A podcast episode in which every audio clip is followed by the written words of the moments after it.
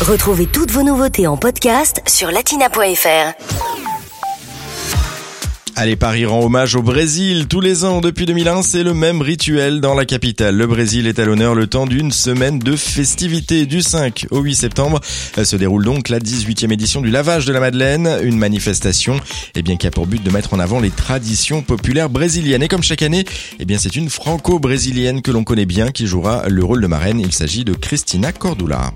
Bonjour mes chéris, comme vous savez, tous les ans, je suis la marraine du lavage de la Madeleine. C'est un grand festival brésilien où on parle des musiques, des cultures, on danse.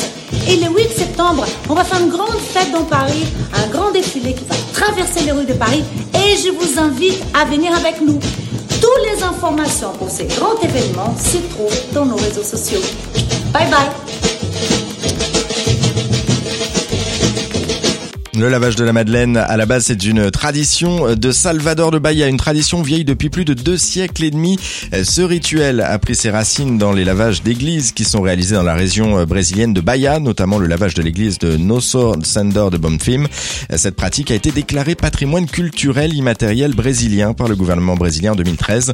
La tradition a été transposée à Paris depuis 18 ans. Venez donc participer au grand défilé formé de chars de Batucada et d'autres groupes folkloriques, environ 16 groupes de danse et percussions suivront le cortège dans les rues de la capitale avec des chants et des danses qui clament la paix dans le monde. C'est un événement latina.